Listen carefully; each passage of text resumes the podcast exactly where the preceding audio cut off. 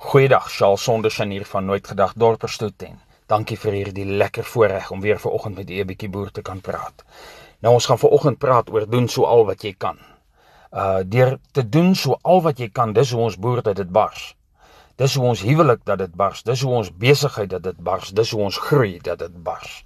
Jy weet ons kan so baie maklik by die plekke kom van verskonings omdat ek hier vandag die geld het om my hele huis te verf nie beteken nie ek moenie begin nie. Ek kan maar vandag net die noordelike muur verf. En môre dalk hy weste muur verf wat so 'n bietjie gebrand is al. In volgende maand die suidelike muur en die oostelike muur. En ons sal hom ook klaar kry. Dit gaan dalk net 2 maande vat. Maar ek moet begin.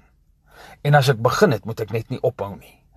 Want u sien hierdie beginsel strek deur na ons in landbou. Uh ek het nie nou geld om 'n goeie ram of 'n bul te koop nie. Nou gebruik ek maar sommer net so 'n dingetjie.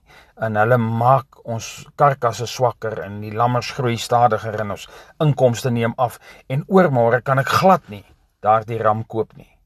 Of ons begin en sê ek soek my beste 5% oeye uit en ek loop sit my heel beste ram by hulle. En tweede beste 10% oeye en ek sit die volgende beste ram by hulle en ons begin bou karkasse wat die mark wil hê. Al vat dit dan nou 3-4 jaar voordat jy daardie droomram kan koop, het jy immers positief gegroei. Jy het nie agteruit gegaan nie.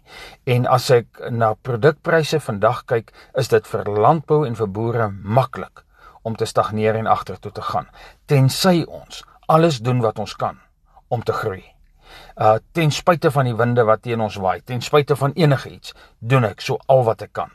Al sit ek die die um die tydsraamwerk net 'n bietjie langer uit. Ek hoef nie alles vandag te doen nie. Ek kan dit oor oor 'n tydperk doen. En omdat jy nie vandag die tyd het om vir 14 dae saam met jou vrou en kinders iewers heen te gaan, gefokusde aandag te gee jou huwelik na 'n volgende vlak te vat, jou besigheid na 'n volgende vlak te vat nie. Wat wat ook al jy nou aan werk, beteken nie ek moenie dalk maar net vir die naweek weggaan en tyd spandeer nie. Beteken nie ek moenie dalk maar net vanmiddag 'n piknikmandjie pak en daar iewers in die veld onder 'n boom gaan sit en 'n hartsgeselsie te hê nie.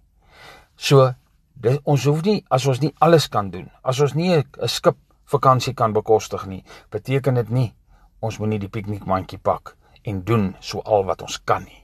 En ek wil dan fokus daarop sit vandag om nie uh, vir jouself te sê wat jy nie kan doen nie, maar sê vir jouself wat jy kan doen. Ek het nie 'n week nie, ek het nie 'n maand nie, maar ek het 'n uur, ek het 'n minuut. Ek gaan gefokusde aandag gee. Ek gaan gefokusde aandag gee. Ek het nie geld om al my hekke nie te maak nie, maar ek gaan na die eerste hek vandag afval reg buig, bietjie swys aan die ding, sy drade reg trek om verf en hom gaan teruggaan. En net daardie begin doen wat jy kan. Skep 'n nuwe benadering in boerdery, skep 'n nuwe momentum in boerdery, positiewe momentum, vorentoe momentum. En dit is my boodskap vandag vir u. Ons moet die momentum in die regte rigting kry. Want die oomblik as ons stagneer, dan bou ons ondertoe momentum op. Aanvanklik stadig en op 'n oggend kom ons agter, maar ek het nou geen kontantvloei vir niks meer nie. Want toe ek nog bietjie kontantvloei gehad het, het ek nie positief belê en positief gedoen so al wat ek kan nie. En ek vra vir u, ons kan niks uitstel na môre toe nie. Vandag is die dag wat ons moet begin om te doen alles wat ons kan. Jy weet, ou Griekse dosent het ons vir die studente gesê, 'n vrou is net soos Grieks. As jy vir hom afskeep, dan raak hy moeilik. Landbou is ook so. As jy vir hom afskeep, raak hy moeilik. Die infrastruktuur gaan agteruit, die kwaliteit van die kudde gaan agteruit, die kwaliteit van die landerye gaan agteruit. En een môre dan is dit net te veel en dis te laat. En daarom wil ek vir u vra. Vandag is die dag.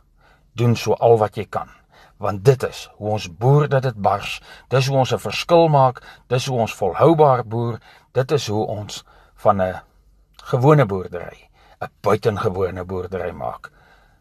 Ek sit graag by manne wat op 'n klein plaasie begin het en hulle tree af op 'n distrik. En dit is hulle storie. Hulle het maar net elke dag gedoen so al wat hulle kan. Baie sterkte en voorspoed en groete hier van nooit gedagte.